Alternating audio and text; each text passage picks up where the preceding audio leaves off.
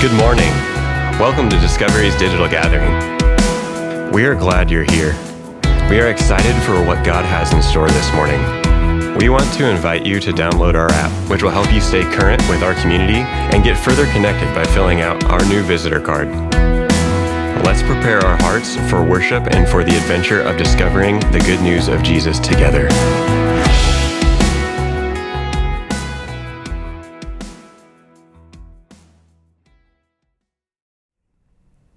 Meet me in Genesis chapter 2. If you have your physical Bible with you this morning, this is a really easy one to find. It's right there at the very beginning of the Bible. Genesis chapter 2, as we continue and also land the plane on this conversation that we've been in now for over a year called counterculture. Genesis chapter 2 beginning in verse 22, where we read this Then the Lord God made a woman from the rib he had taken out of the man, and he brought her to the man. And the man said, This is now bone of my bones and flesh of my flesh. She shall be called woman, for she was taken out of man.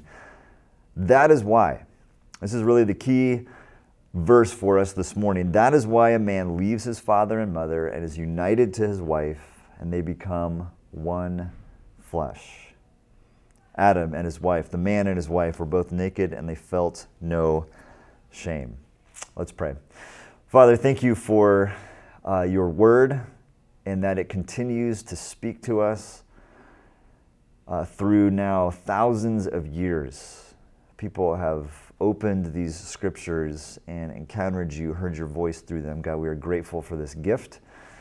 Would you take all of our stuff that we bring into this moment, into this space, whether we are uh, distracted, frustrated, hurting, concerned, anxious, maybe we've had a great week, we're excited about a variety of different things. Whatever those things are, God, would you take them and hold them for us so that we can be fully in this moment, present in this moment, tuned into your spirit we'll be able to hear your voice speaking to us today and then give us the courage to respond in whatever ways we need to respond. We pray this in Jesus' name.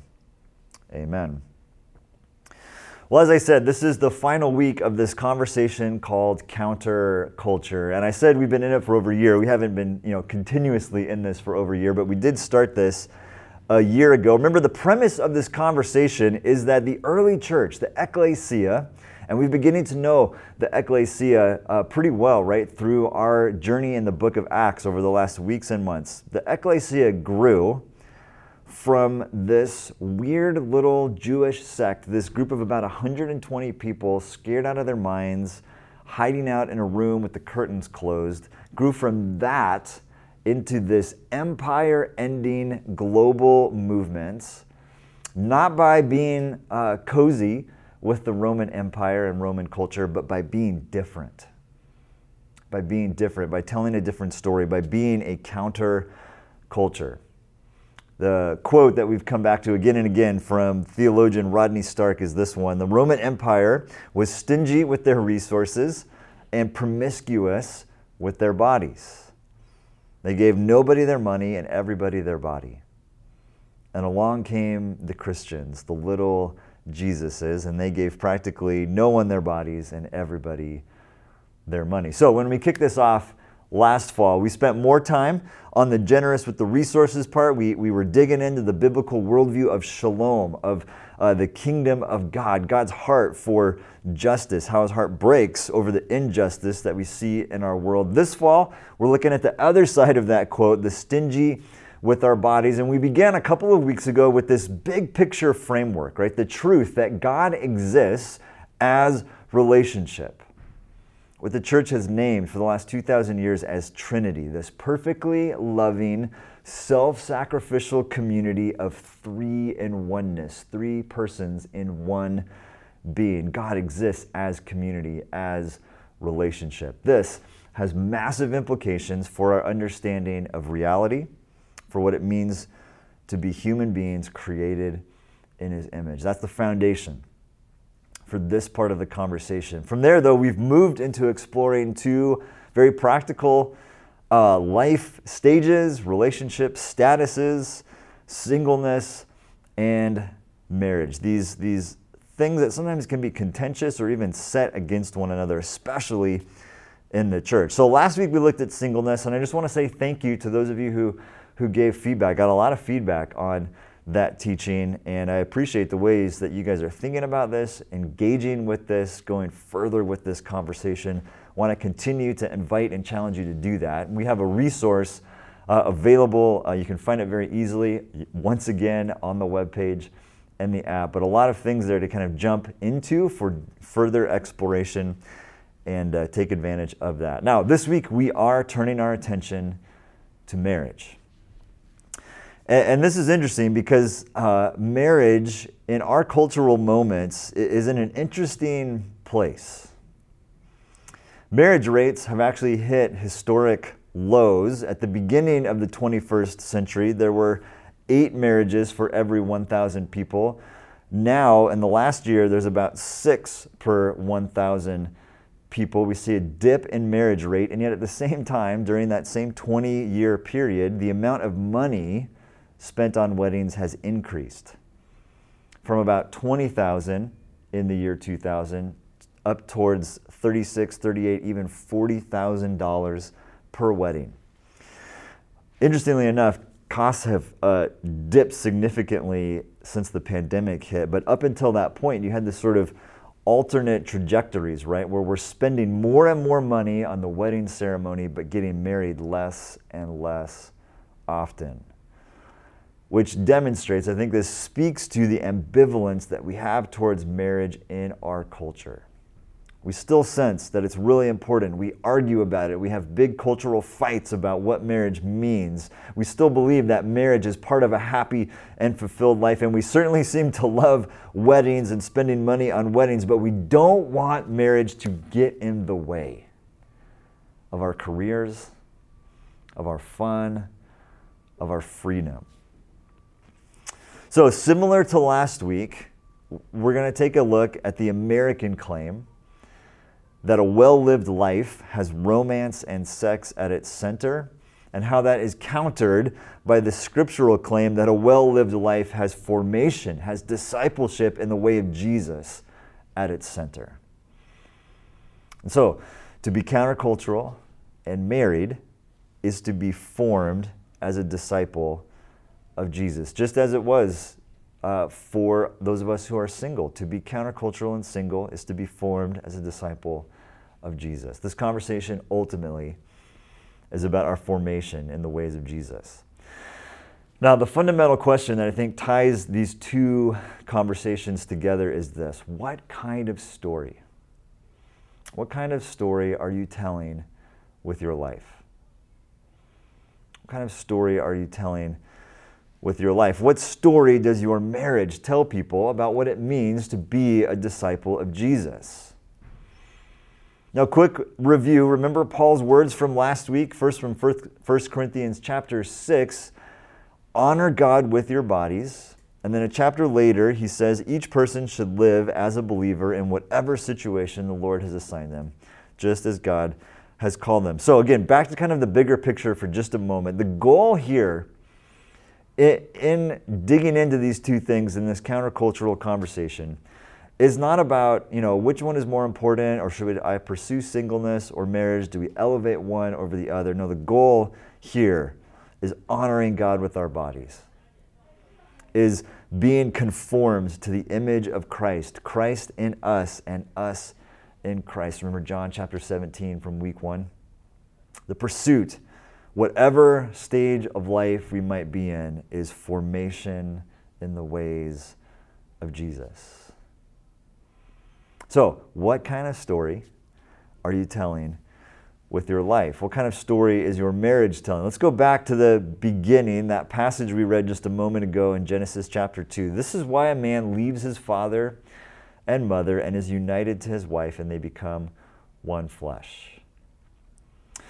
Singleness has something to teach us about the relational nature of the universe. Remember that quote from Christina Hitchcock that singleness is a sign that points us towards the centrality of the church, the grounding of our hope and trust in God. Well, in a similar way, marriage is a sign. It gives us a picture of the relational nature of the universe, I want us to focus in for a moment on that phrase from Genesis chapter 2 one flesh. Two very, very important truths here.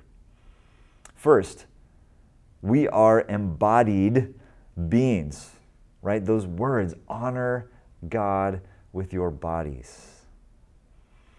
We express the image of God in our bodies, our fleshness. And then, second, we have this picture here of oneness, of unity, right? One flesh. There's something about unity and oneness that helps us express the image of God. Now, later in the Old Testament, we get one of the most famous prayers in all of the Bible. It's a prayer that Jesus quotes in his, in his teachings. It's found in Deuteronomy chapter 6, and it goes like this Hear, O Israel, the Lord our God, the Lord is one. Love the Lord your God with all of your heart and with all of your soul and with all of your strength. Again, if you're familiar with the stories of Jesus, the teachings of Jesus, that should sound familiar to you. But I want us to think again about the first part of that. The Lord our God, the Lord is one. The Hebrew word for one is echad. If you're watching uh, along this morning, say that with me. It's a fun word to say, echad. Okay, the Lord is one, the Lord is echad. Now, in Genesis chapter 2, when we read that phrase, one flesh, the Hebrew word for one is, everybody say it with me, echad. So, if singleness points us towards the relational truths of community and church and trust and hope. Marriage points us towards the relational truths of oneness and unity. It gives us a picture of what God is like. What kind of story are you telling with your life? What kind of story does your marriage tell? Does it tell a story of unity, of oneness? Now, similar to last week, the picture itself invites us into some practices, some postures, some things to embrace that can contribute deeply to our formation in the likeness of Christ. So I want to begin with kind of a theological statement, then move to a formational statement, and then into a couple of practical things. Again, following that pattern we set last last week. So first, we embrace marriage as a formational sacrament, just as we embrace singleness as a formational sacrament. Again, some fancy theological language there, but there's some things about this sign, right? The, the, the story that marriage tells, this idea of oneness and unity that are so important uh, to us in our formation in the ways of Jesus. Marriage is not just about romance and fulfillment and life goals, you know, checking that, that box off of things to do. It is a sign, it is an embodiment of the community of God. Two distinct persons becoming one flesh. Two, becoming echad, just as God in his three and oneness is echad. Are you with me? So, part of the adventure of being married, of marriage, is discovering how our unique relationship, you and your spouse, how does your unique pairing paint this picture of oneness, of the echad of God? How does your story help tell the story of the oneness of God? Now, I just want to pause here for a moment and say, in the midst of this, I don't want us to lose the formational potential within all aspects of life. I didn't get married until I was 28. Singleness formed me in many ways patience, discipleship, discipline, in some deep and lasting friendships. I got to go on crazy adventures, and I even helped plant a church during that stage of life. Parenting has maybe taught me more about how selfish and self absorbed I am than anything else, about how much formation still needs to happen in my heart and my character. Marriage has certainly taught me a ton, keeps teaching me about love and sacrifice and being for the good of the other. Jim Elliot said, Wherever you are, be all there.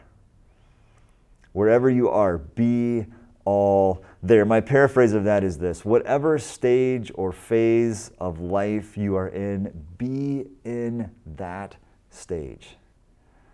Embrace it for all that it has to teach you. So, if you are a college student, if you are single, if you are married, if you are a parent, if you are a boss, if you are an employee, Be that, be all there, and let it form you and shape you into the likeness of Jesus.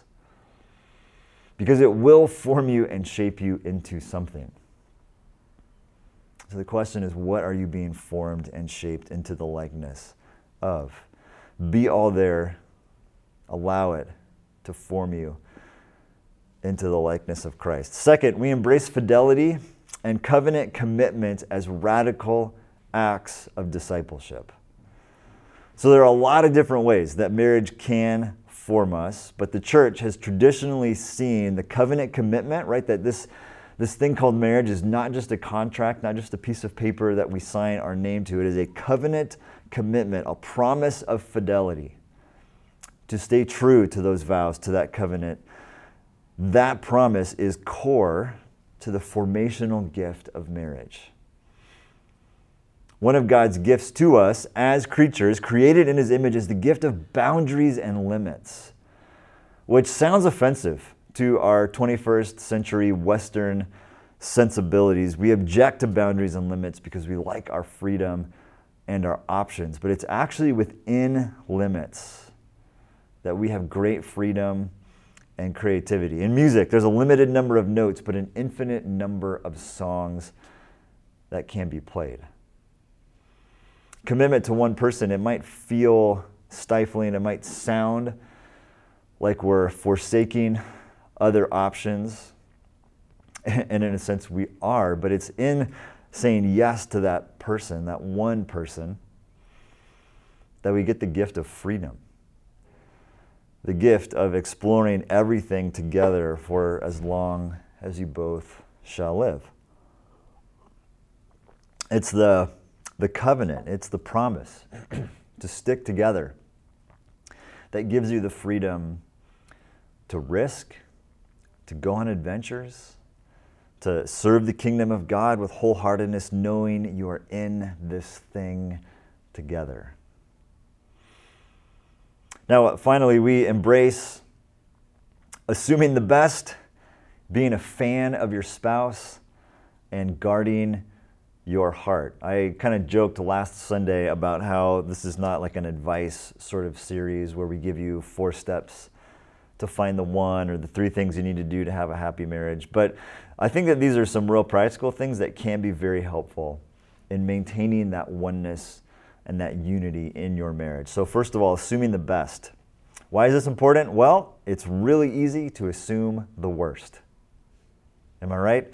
I, I, I can't believe he's late again. How could she leave this thing lying around yet again? They hate me. I'm in trouble. We go to the worst, right? We go to the worst. Instead of assuming the best, well, he must be stuck in traffic. She must have been in a rush. No big deal. They'll get to it later assume the best. Now, assuming the best doesn't mean that we have this over spiritualized, unrealistic, you know, optimistic, everything is awesome all the time kind of perspective. Doesn't mean that we need to have uh, or avoid having hard conversations with our spouse. It just means you give grace until you have more information. Start by assuming the best until proven otherwise. so we assume the best and then we're a fan we're a fan of our spouse. It drives me nuts when I hear people criticize their spouses, especially in casual conversation. I'm sure you've had these experiences or, or you know these kinds of people. I have an aunt and an uncle who've actually been married for a very long time, longer than I've been alive. But when you're with them, it's just like bickering and nitpicking, and they're just not fans of each other. Now, I, uh, I like running but I'm a terrible runner. Like no one is gonna record me running down the street and uh, use you know my style you know on YouTube to teach other people how to run. I find joy in it, but it's not because I'm talented or good at it. I'm not, I'm not winning races or anything like that. I just do it because it brings me joy. But when my wife talks about my running, she talks about it like I'm a pro. Like, oh yeah, Steve, he's he's a runner. I'm like, no, no, I'm not. I just like drag my body down the street. But the way that she talks about it, you would think that I, you know, was was running the Boston Marathon or whatever. The way she speaks about it, Steve is a runner. It, it breathes life. It gives me confidence. She's a fan. For your spouse, root them on, fuel their passions, be a fan of them, learn their interests. I now enjoy uh, things like Mariah Carey and uh, unnamed television shows. I know a lot about USC sports and I can tell you about physical therapy stuff because I find my wife super interesting and fun and I'm just a fan. And so I get into the things that she is into, except for country music. It's good to have boundaries in marriage as well.